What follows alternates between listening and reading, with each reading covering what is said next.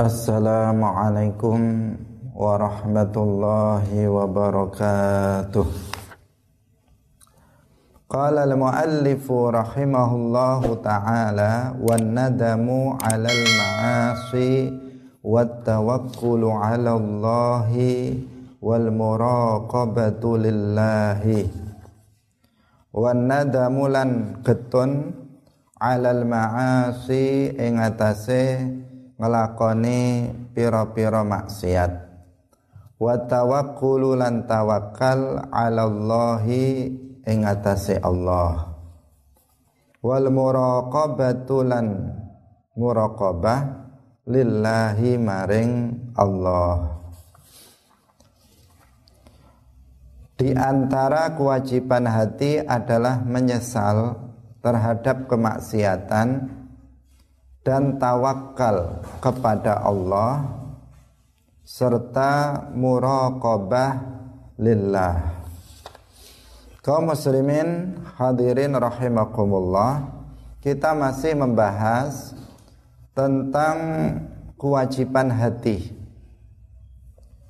Bahwa di antara kewajiban hati adalah nadam alal ma'asi, an-nadamu alal ma'asi menyesal karena telah melakukan kemaksiatan.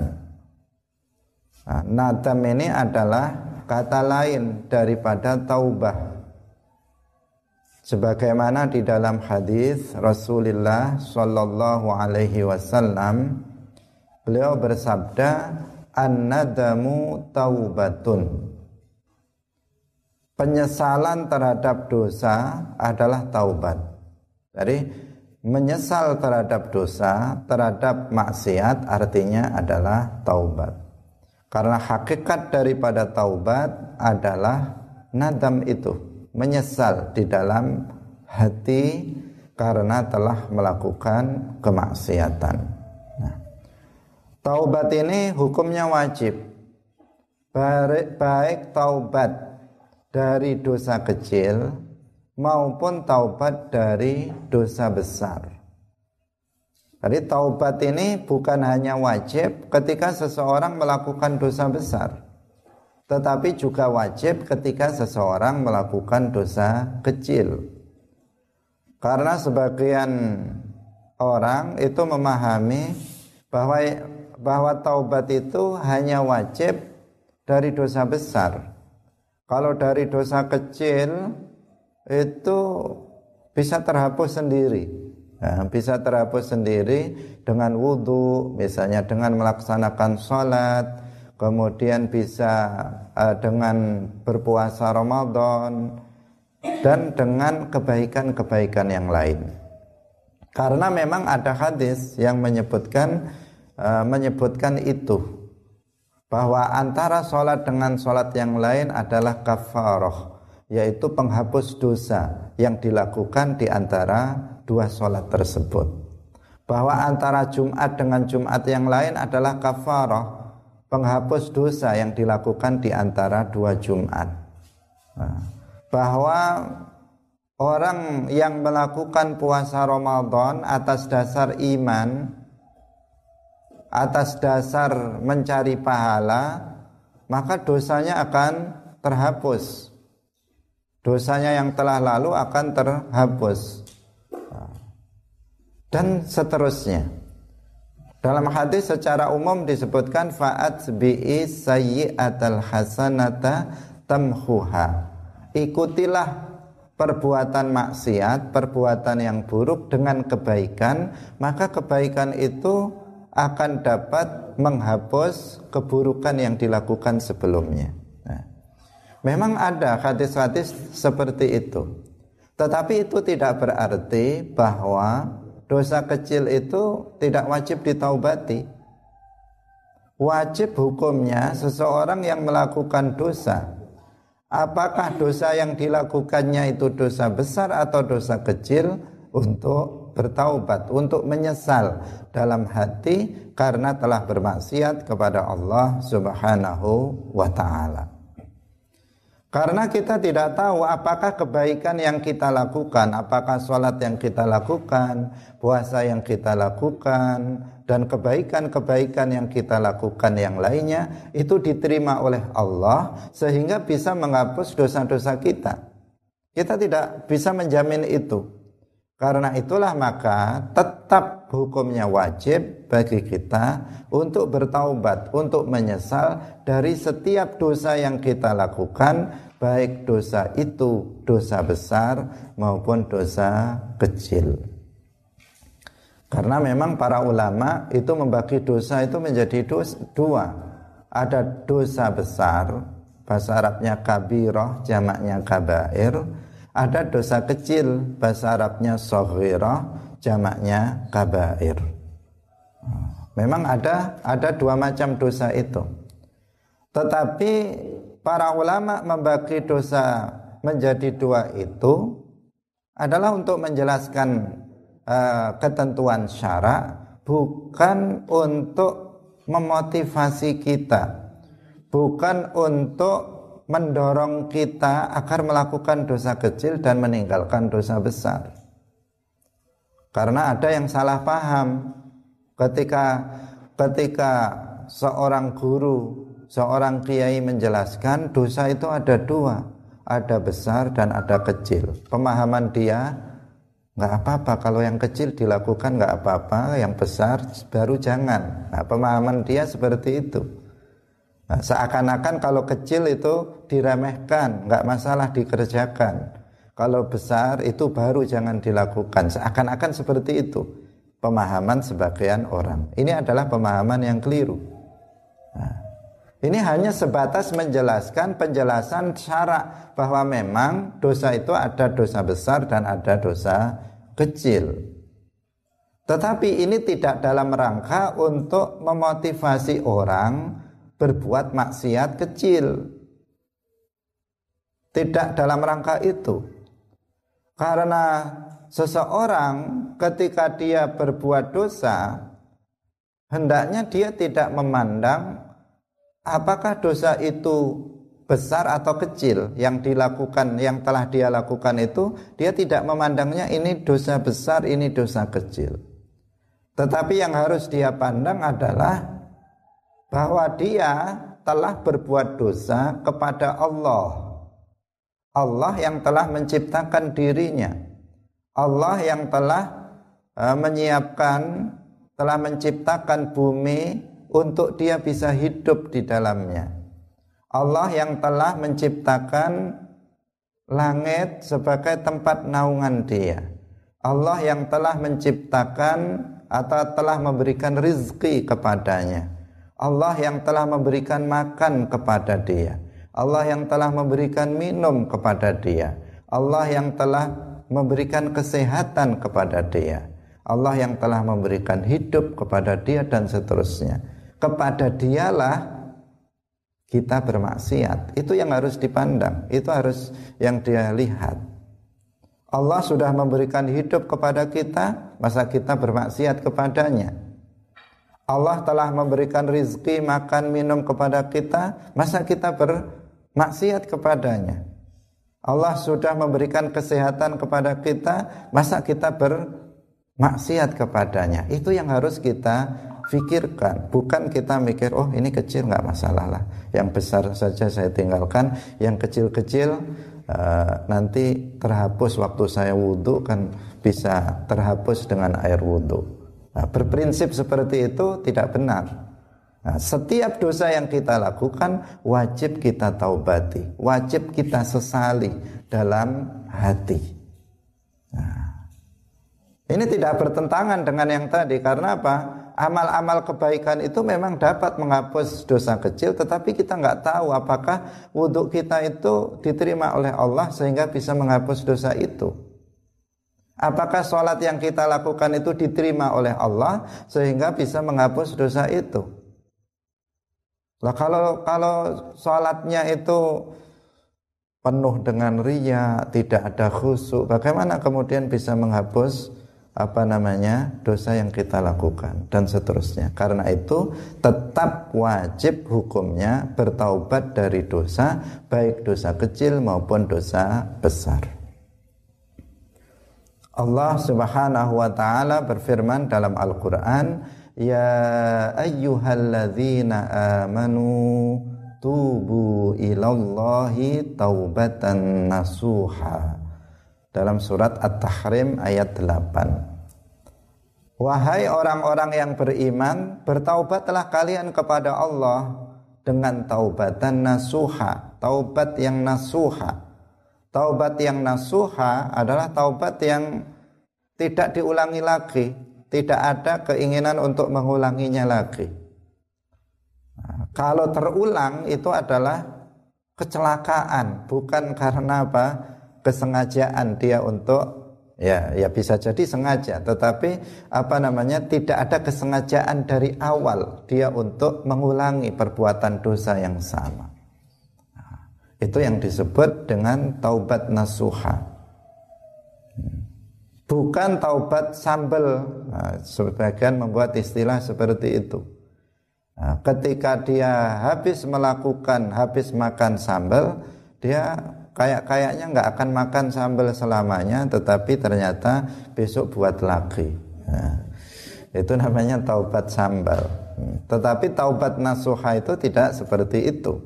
Nah, sama sekali dia betul-betul menyesali telah berbuat maksiat kepada Allah dan tidak atau bertekad kuat untuk tidak mengulangi perbuatan dosa itu kembali. Kaum muslimin pemirsa yang dirahmati oleh Allah Subhanahu wa taala. Orang yang bertaubat dari dosa-dosanya, maka Allah akan mengampuninya. Nah, sering ini kita sampaikan. Rahmat Allah itu sangat luas. Siapa pun yang bertaubat, maka Allah akan mengampuni dosa-dosanya. Nah, selama seseorang tidak jatuh pada dosa syirik, selama seseorang tidak jatuh kepada riddah, selama seseorang itu muslim, jika dia bertaubat, maka Allah akan mengampuni dosa-dosanya. Sebesar apa pun dosa yang dia lakukan, selama bukan dosa kufur atau syirik, sebanyak apa pun dosa yang dia lakukan apa namanya selama itu bukan dosa kufur baik kufur syirik atau kufur yang ghairu syirik. Maka jika seseorang bertaubat darinya Allah akan mengampuninya. Ini apa namanya kemahaluasan rahmat Allah untuk umat Islam. Atta ibu minadzanbi kaman la dzanbalah disebutkan dalam hadis. Orang yang bertaubat dari dosa itu seperti orang yang tidak memiliki dosa sama sekali. Selama seseorang mau bertobat, maka Allah akan mengampuninya. Berbuat dosa lagi, bertobat lagi, Allah akan mengampuninya. Berbuat dosa lagi, bertobat lagi, Allah akan mengampuninya. Karena kita orang biasa, bukan nabi, tidak bisa kita lepas dari dosa. Setiap setiap hari kita melakukan dosa, tetapi setiap kali itu juga kita wajib untuk bertaubat. Nah, taubat ini wajib dilakukan fauran langsung. Begitu kita melakukan dosa, maka langsung harus ada penyesalan di dalam hati. Gak bisa seseorang berprinsip nanti aja kalau sudah tua saya bertaubat. Karena ada banyak orang yang seperti itu. Nanti aja kalau saya sudah tua baru bertaubat. Sekarang masih muda ya di apa namanya? dihabiskan untuk bermaksiat, bersenang-senang bermaksiat. Nanti kalau sudah tua baru bertaubat. Ini prinsip yang salah, nah, sangat salah. Karena taubat ini wajib seketika. Begitu berbuat maksiat, langsung harus menyadari kemudian menyesal menyesal bertaubat bertaubat itu menyesal itu bertaubat atas dosa yang telah dilakukannya Jadi fauran harus langsung filhal seketika begitu seseorang melakukan dosa. Tidak boleh dipelihara, dibiarkan, harus segera untuk dihapus dosa tersebut dengan cara bertaubat. Nah, kalau menunggu tua, ya kalau datang waktu tua itu. Kalau tidak datang, maka dia akan menyesal nanti di akhirat. Karena konsekuensi daripada dosa jika tidak diampuni oleh Allah adalah azab di akhirat nanti. Setiap dosa yang kita lakukan akan ada balasannya. Nah, setiap dosa sekecil apa pun yang dilakukan seseorang akan ada balasannya sebagaimana setiap kebaikan sekecil apa pun akan dibalas oleh Allah. Nah, kecuali jika dosa itu diampuni oleh Allah Subhanahu wa taala. Kalau seseorang bertaubat maka diampuni oleh Allah. Tetapi jika seseorang tidak bertaubat di akhirat nanti bisa jadi Allah mengampuninya, bisa jadi Allah tidak mengampuninya. Semuanya tergantung kepada kehendak dari Allah Subhanahu wa taala. Nah, tergantung kepada masyiatullah iradatullah apakah Allah berkehendak mengampuninya atau tidak berkehendak untuk mengampuninya nah, karena itu dalam kitab Zubat itu disebutkan watajibu taubatu min saghirah fil hali kal wujubi min kabirah. Nah, jadi fil hal wajib untuk ditaubati dosa itu seketika tidak menunggu nanti-nanti. Nanti-nanti kalau tua nanti-nanti kalau sudah apa namanya sudah longgar. Sekarang misalnya eh, cari uangnya bisanya ya dengan riba seperti ini misalnya. Nanti-nanti sajalah kalau sudah dapat pekerjaan yang lain baru tobat. Itu namanya bukan tobat. Tobat itu menyesal. Bagaimana menyesal tetapi dia tetap mau melakukannya? Taubat itu adalah menyesal. Menyesal dalam hati karena telah bermaksiat. Kalau menyesal bukan karena Allah, menyesalnya bukan karena telah berbuat maksiat, itu namanya bukan bertaubat. Nah, misalnya seseorang apa? menyesal tetapi karena sudah ketahuan orang berbuat maksiat. Mencuri, dia mengatakan saya nyesal, saya nyesal. Kenapa kok nyesal? Sudah ketahuan orang baru nyesal. Nyesalnya itu karena ketahuan, karena malu, karena terbongkar kedoknya. Nah, itu bukan taubat namanya. Nah, taubat itu menyesalnya karena telah berbuat dosa kepada Allah karena telah berbuat maksiat kepada Allah yang telah memberikan kehidupan, kesehatan, rizki, makan, minum dan seterusnya kepadanya. Itu yang harus disesali, bukan menyesal karena manusia. Kaum muslimin pemirsa yang dirahmati oleh Allah, ini kewajiban uh, berikutnya yaitu nadam, menyesal atas dosa yang dilakukan. Yang selanjutnya adalah at-tawakkulu 'ala Allah. Tawakkul. Nah, istilahnya itu kalau dalam bahasa Arab tawakkul. Tawakal itu jadi bahasa Indonesia. Karena tawakkala ya tawakkalu tawakkulan. Tawakkul 'ala Allah. Tapi jadi bahasa Indonesia menjadi tawakal sehingga kita menyebutnya tawakal. Itu bukan dalam rangka bahasa Arab. Kalau bahasa Arab tawakul tetapi dalam bahasa Indonesia karena sudah ditetapkan sebagai bahasa Indonesia dengan istilah tawakal kepada Allah. Nah, tawakal kepada Allah ini juga kewajiban hati, letaknya di dalam hati. Jadi yang kita bahas ini semuanya di dalam hati letaknya. Bukan di lisan. Kalau tadi misalnya taubat menyesal atas dosa, itu juga di dalam hati. Nggak cukup di lisannya saya menyesal sudah melakukan dosa ini. Tapi hatinya nggak menyesal itu itu bukan taubat namanya. Taubat itu menyesal di dalam hatinya ada penyesalan. Penyesalan itu getun. Dalam bahasa Jawanya. Nyapo, kenapa saya kok melakukan ini? Kenapa? Ini menyesal namanya. Itu harus ada di dalam hati, bukan di lisan. Demikian juga tawakal itu letaknya di dalam hati. Bukan dalam zahir, tapi dia letaknya di dalam hati. Apa itu tawakal? Yaitu bersandar diri dan menyerahkan segala urusan kepada Allah. Bersandar diri dan menyerahkan segala urusan kepada Allah.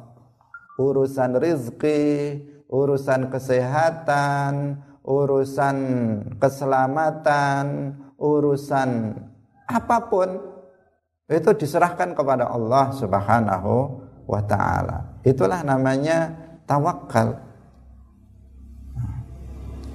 Kenapa kok diserahkan kepada Allah? Karena Allah pencipta segala sesuatu. Karena Allah yang menciptakan kebaikan, Allah yang menciptakan keburukan, Allah yang menciptakan hidup, Allah yang menciptakan mati, Allah yang menciptakan sehat, Allah yang menciptakan sakit, Allah yang menciptakan selamat, Allah yang menciptakan musibah, Allah yang menciptakan manfaat, Allah yang menciptakan madarat dan sebagainya. Allah yang menentukan rezeki manusia. Ya kita serahkan rezeki kita kepada Allah. Allah yang menciptakan keselamatan untuk kita. Ya kita serahkan selamat atau enggak selamat kita kepada Allah. Allah yang menciptakan hidup mati kita. Karena itu hidup mati kita kita serahkan kepada Allah. Itu sudah apa namanya? Uh, sudah merupakan konsekuensi logis. Nah, bukan manusia yang apa namanya?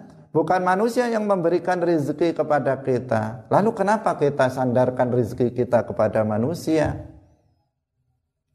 Bukan manusia yang memberikan hidup dan mati pada diri kita. Lalu kenapa kita sandarkan kita serahkan urusan hidup mati kita kepada manusia? Jadi bukan bukan Allah, bukan bukan manusia yang menentukan, yang menciptakan sehat ataupun sakit kita. Karena itu kenapa kita serahkan hidup apa namanya sehat dan sakit kita kepada manusia. Kita serahkan kepada Allah yang menciptakan segalanya, yang menciptakan segala sesuatu. Kita serahkan semuanya kepada Allah Subhanahu wa taala. Semuanya terjadi dengan ciptaan Allah semuanya terjadi dengan takdir Allah maka segala urusan kita kita serahkan kepada Allah Subhanahu wa taala itulah yang disebut dengan tawakkul ala Allah atau tawakal letaknya di dalam hati nah, letaknya di dalam hati termasuk terkait dengan apa ah, dengan musibah yang menimpa kita akhir-akhir ini itu adalah Allah yang menentukannya, Allah yang mentakdirkannya, Allah yang menciptakannya. Karena itu kita serahkan urusan ini dalam hati kita kepada Allah Subhanahu wa taala. Dalam Al-Qur'an disebutkan wa 'alallahi falyatawakkalul mu'minun. Dan kepada Allah hendaknya orang-orang mukmin itu bertawakal kepada Allah artinya menyerahkan segala urusannya kepada Allah Subhanahu wa taala. Kalau seseorang menyerahkan urusannya, urusan rizkinya, urusan kesehatannya, urusan hidup matinya kepada manusia, maka dia akan apa namanya? Dia tidak akan mendapatkan apa-apa. Sementara apa? Nah, karena manusia itu tidak dia tidak bisa menciptakan dan tidak bisa menentukan apa-apa untuk diri kita. Maka tidak selayaknya seseorang itu menyandarkan dirinya kepada selain Allah Subhanahu wa taala. Maksudnya di sini adalah uh, al-i'timad al-haqiqi. Uh, penyandaran yang hakiki itu nggak boleh diberikan kepada selain Allah. yang hakiki ya al-i'timad al-hakiki itu hanya kepada Allah Subhanahu wa taala. Bukan berarti orang yang tidak i'timad yang tidak i'timad sekedar i'timad kepada selain Allah itu menjadi musyrik misalnya. Enggak enggak seperti itu. Maknanya tidak seperti itu. Misalnya seseorang misalnya seseorang uh, dalam misalnya jaga misalnya jaga apa namanya keamanan kemudian udah saya serahkan kepada orang-orang aja lah saya pasrah sama orang-orang misalnya apakah itu berarti uh, karena menyandarkan diri keamanan dirinya kepada uh, kepada manusia enggak uh, bukan itu yang dimaksud di sini adalah al-i'timad al-haqiqi uh, apa namanya penyandaran yang sebenarnya itu harus hanya kepada Allah Subhanahu wa taala, tidak boleh kepada selain Allah. Kalau seseorang menyandarkan sebagian hal kepada manusia, itu hanya nisbi, tidak hakiki, tidak yang sebenarnya. Kalau yang sebenarnya itu hanya kepada Allah Subhanahu wa taala. Wa 'alallahi falyatawakkalul mu'minun. Kaum muslimin pemirsa Madu TV yang dirahmati oleh Allah Subhanahu wa taala. Karena tawakul Allah, tawakal ini adalah perbuatan hati, maka ini tidak bertentangan dengan melakukan sebab atau ikhtiar, usaha. Itu tidak bertentangan sama sekali. Karena di sini sering ada semacam kesalahan dianggap tawakal itu bertentangan dengan usaha sehingga mereka memisahkan antara keduanya antara keduanya mengatakan apa namanya mereka mengatakan ya kita usaha dulu baru tawakal seakan-akan usaha itu bertentangan dengan tawakal seakan-akan seperti itu.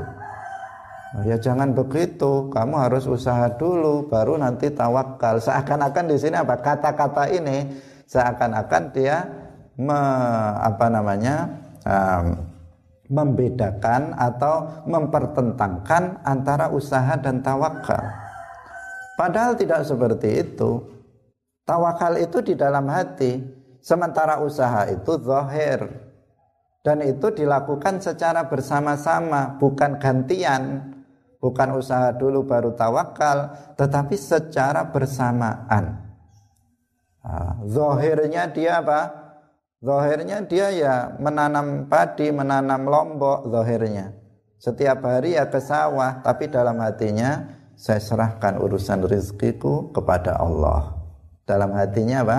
Saya serahkan urusan ini nanti mau tumbuh atau enggak tumbuh, mau berbuah atau enggak berbuah, mau harganya berapa, saya serahkan kepada Allah. Yang penting zohirnya saya Zahirnya saya melakukan, zahirnya saya bekerja, zahirnya saya menanam, zahirnya dirawat, zahirnya apa namanya kalau uh, keluar buahnya ya diambil, zahirnya seperti itu.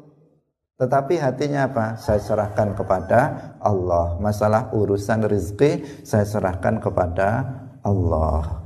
Nah, karena hakikatnya yang menciptakan, yang memberikan rezeki itu adalah Allah. Ar-Razik, Ar-Razzaq itu adalah Allah. Yang menyampaikan rizki kepada manusia itu adalah Allah. Yang menetapkan rizki untuk manusia itu adalah Allah. Sehingga terkadang nggak sama. Orang misalnya menanam sama-sama menanam cabai misalnya, lombok, ternyata nggak sama hasilnya. Harganya juga nggak sama. Dijual pagi sama dijual sore nggak sama. Lah ini kenapa? Karena sudah ditentukan rezekinya oleh Allah ini begini ini segini ini segini dan seterusnya sudah ditentukan oleh Allah. Karena itu serahkan urusan rezeki kepada Allah nah, kalau kita sudah menyerahkan urusan rezeki kita kepada Allah maka kita tidak akan apa namanya kita tidak akan putus asa terhadap rahmat Allah Nah, kita tidak akan bersuudzon kepada Allah Subhanahu wa taala. Berapapun yang kita dapat itulah ketentuan dari Allah Subhanahu wa taala. Nah, ini yang disebut tawakal. Jadi tawakal itu bersamaan dengan usaha. Zahirnya dia melakukan usaha, hatinya apa? Saya serahkan hasilnya kepada Allah. Saya serahkan urusan kesehatan saya kepada Allah. Nah, misalnya seseorang sakit, secara zahir dia berobat, Ah, apakah ke dokter atau minum minuman obat-obat uh, tradisional zahirnya melakukan itu tapi apa? Dalam hatinya saya serahkan. Dalam hatinya saya serahkan urusan uh, urusan kesehatanku sakitku kepada Allah. Itu yang disebut tawakal. Bukan kemudian seseorang berusaha setelah mentok baru kemudian tawakal nggak berobat lagi.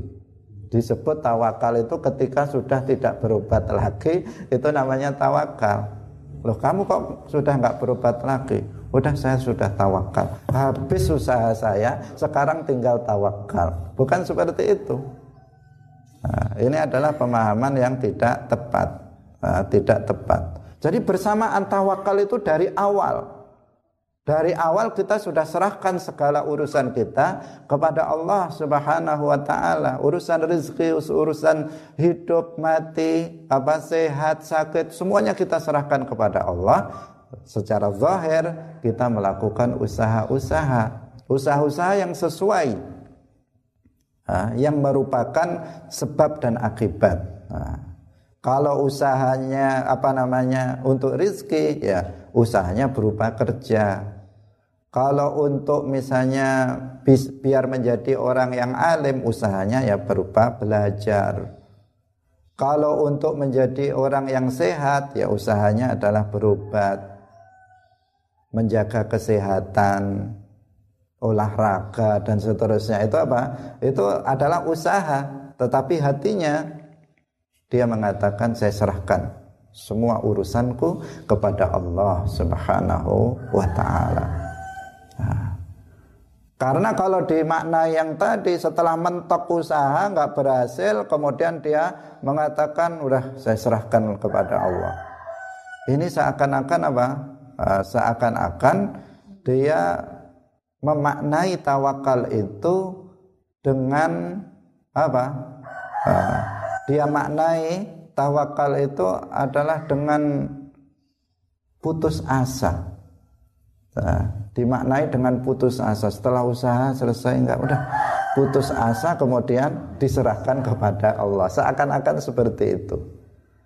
Nah ini tidak benar, nah, tidak benar. Jadi tawakal itu dalam dalam segala hal setiap waktu kita serah, menyerahkan segala urusan kita kepada Allah Subhanahu wa taala. Tawakal bukan berarti meniadakan sebab ya. Bukan berarti meniadakan sebab. Misalnya ini gimana kamu kok pakai masker? Enggak ada tawakal sama sekali dalam hati kamu. Nah, ini ini tadi yang mempertentangkan itu. Enggak ada kaitannya Nah, tidak ada kaitannya itu. Jadi orang misalnya karena takut terkena corona, kemudian dia memakai masker, itu tidak bertentangan dengan tawakal. Itu namanya usaha. Ikhtiar zahir, hatinya apa? Saya serahkan urusan uh, kesehatanku kepada Allah. Kenapa? Orang yang pakai masker sakit juga banyak. Nggak pakai masker sakit Ya, banyak juga. Karena apa? Yang menentukan itu bukan masker yang menciptakan sehat atau sakit, tetapi Allah. Nah, sementara yang kita lakukan adalah sebab. Yang kita lakukan adalah ikhtiar. Nah, karena sebagian seperti itu, kamu itu kok nggak tawak, tawakal aja kepada Allah. Artinya ditawakal itu diartikan apa? Tawakal, itu diartikan tidak usaha. Itu yang keliru. Nah, itu yang keliru. Tawakal itu adalah bersamaan antara apa namanya? penyerahan segala urusan kepada Allah disertai dengan usaha zahir. dengan usaha zahir itu nah, meskipun apa meskipun di sini uh, bertingkat-tingkat seseorang itu. Uh, sebab itu tidak mesti uh, tidak mesti sesuatu yang apa namanya sesuatu yang zahir. Sebab itu banyak. Misalnya sebabnya rizki itu banyak. Sebabnya rizki itu bukan hanya bekerja saja. Bukan orang yang uh, pengen mendapatkan rizki maka dia harus bekerja. Tidak seperti itu sebabnya rizki banyak sekali. Di antaranya adalah berkhidmah kepada agama. Berkhidmah kepada agama. Untuk nasrul ilmi waddin itu adalah penyebab dari rizki meskipun itu bukan tujuan bagi seseorang yang menyebarkan agama. Nah, tetapi itu adalah sebab dari rezeki kedudukannya sama dengan apa namanya uh, sama dengan bekerja. Karena sama-sama usahanya sama-sama sebab bukan penentu. Karena Allah dalam hadis qudsi pernah berfirman kepada dunia. Dunia itu ya kepada harta benda dunia ini isinya ini. Pernah di uh, di di Allah berfirman kepada dunia. Ya dunia Man khadamani fakhdumi ah, Wa man khadamaki fa'at'ibi Wahai dunia Ini sudah dijanji oleh Allah Sudah diperintah oleh Allah.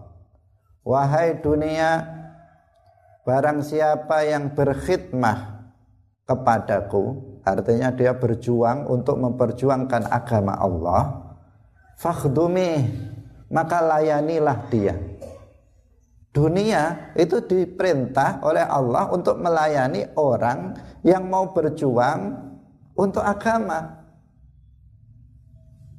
Sudah diperintah kalau sudah diperintah oleh Allah maka dunia ini akan melakukannya akan melaksanakannya.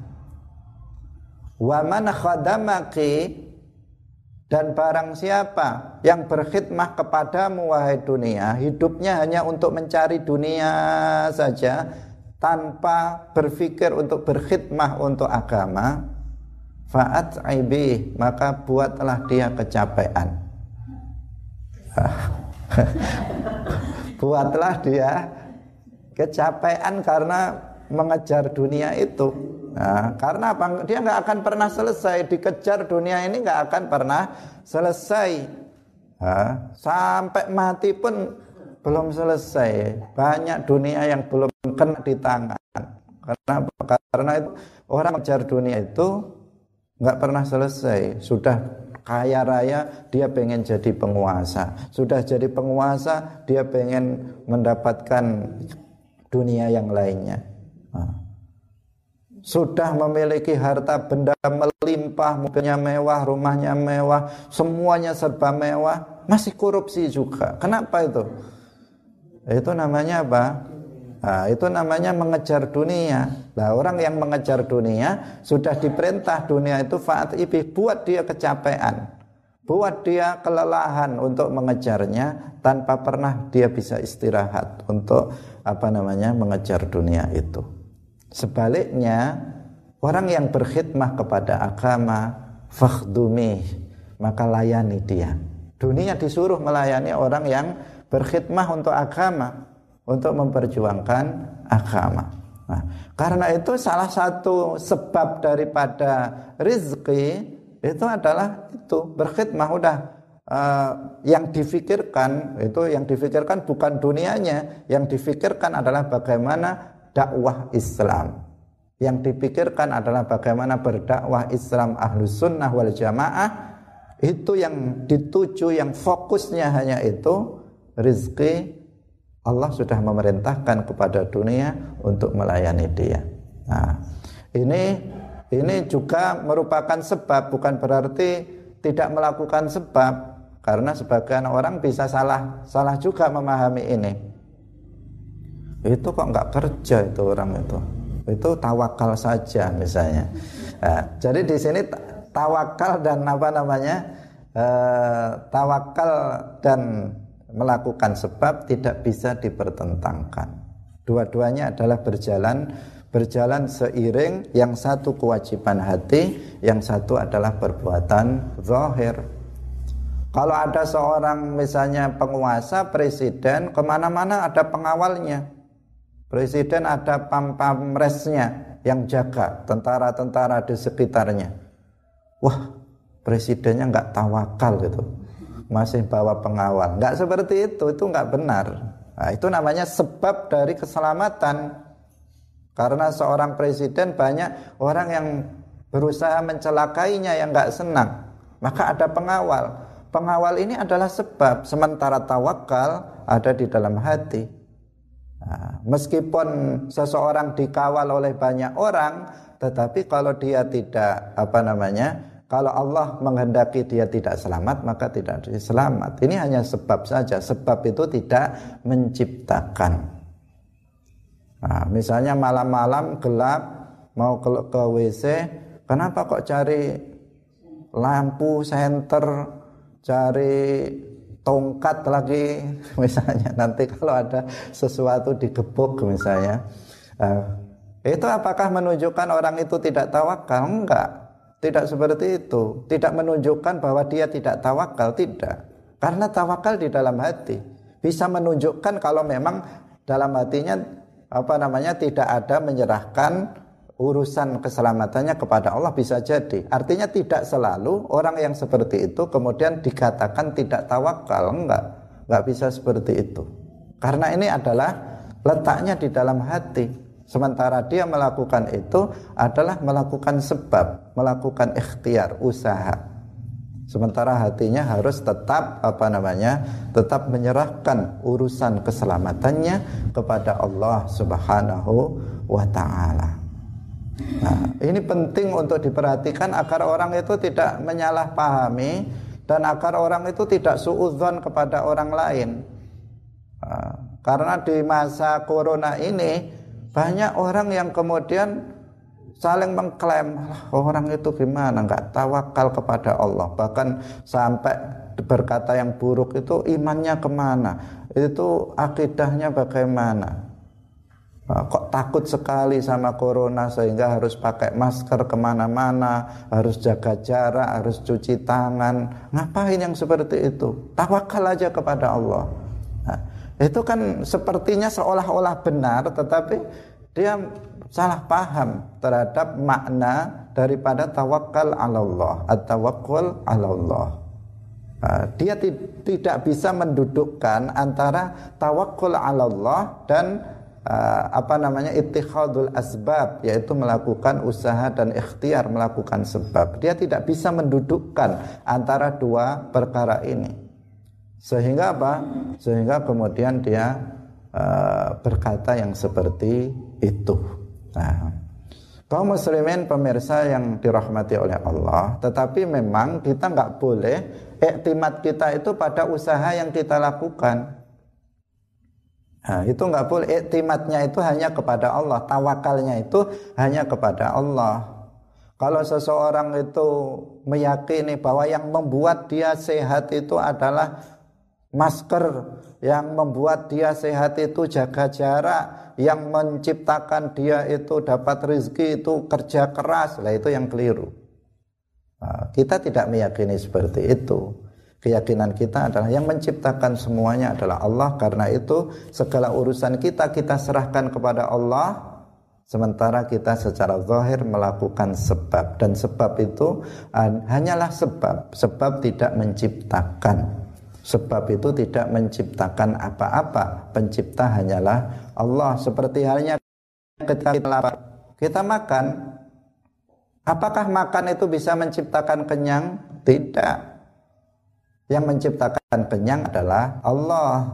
Perbuatan makan Allah yang menciptakan, kemudian kenyang itu juga Allah yang menciptakannya. Nah, sebab itu tidak menciptakan apa-apa. Ada orang yang makan nggak kenyang-kenyang. Ada orang nggak pernah makan tapi kenyang.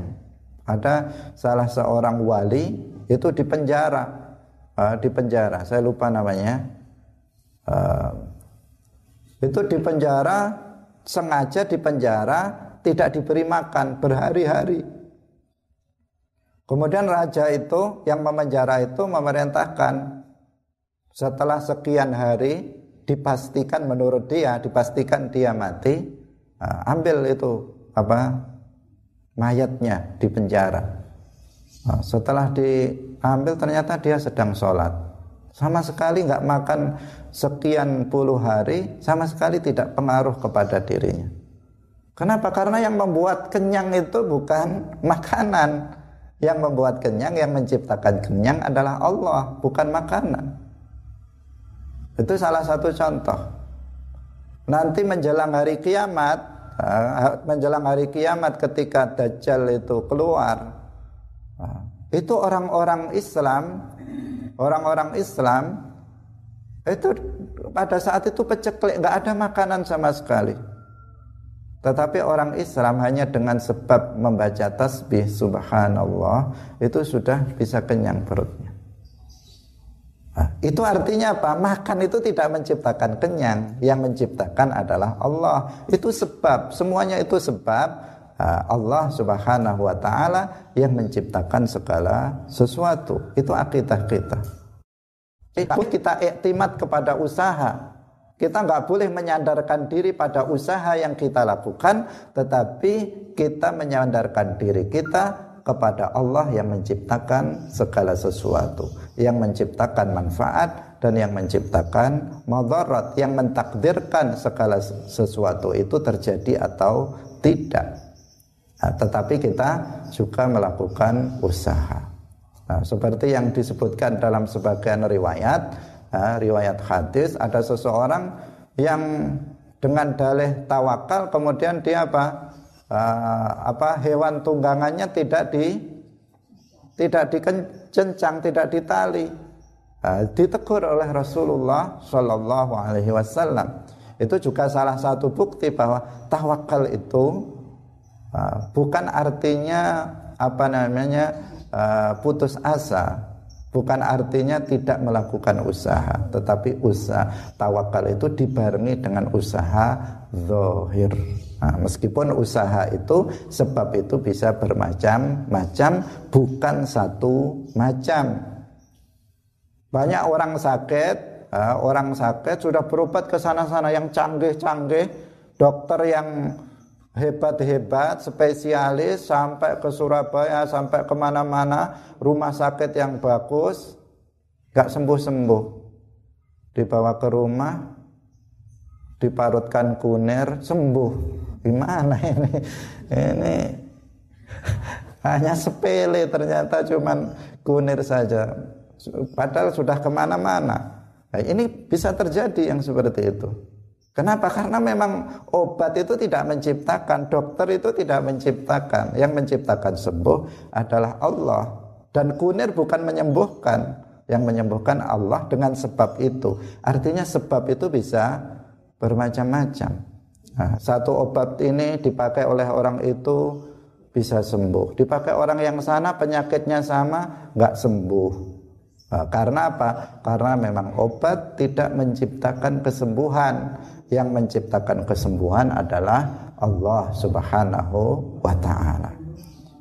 Ini akidah yang penting untuk kita uh, pahami. Kalau kita ada rasa tawakal di dalam hati kita, tawakul ala Allah dalam hati kita maka insya Allah kita akan mendapatkan ketentraman.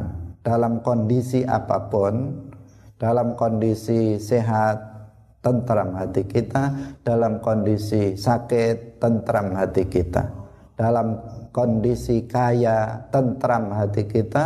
Dalam kondisi miskin tentram hati kita. Uh, karena apa ada tawakal Allah di dalam hati kita.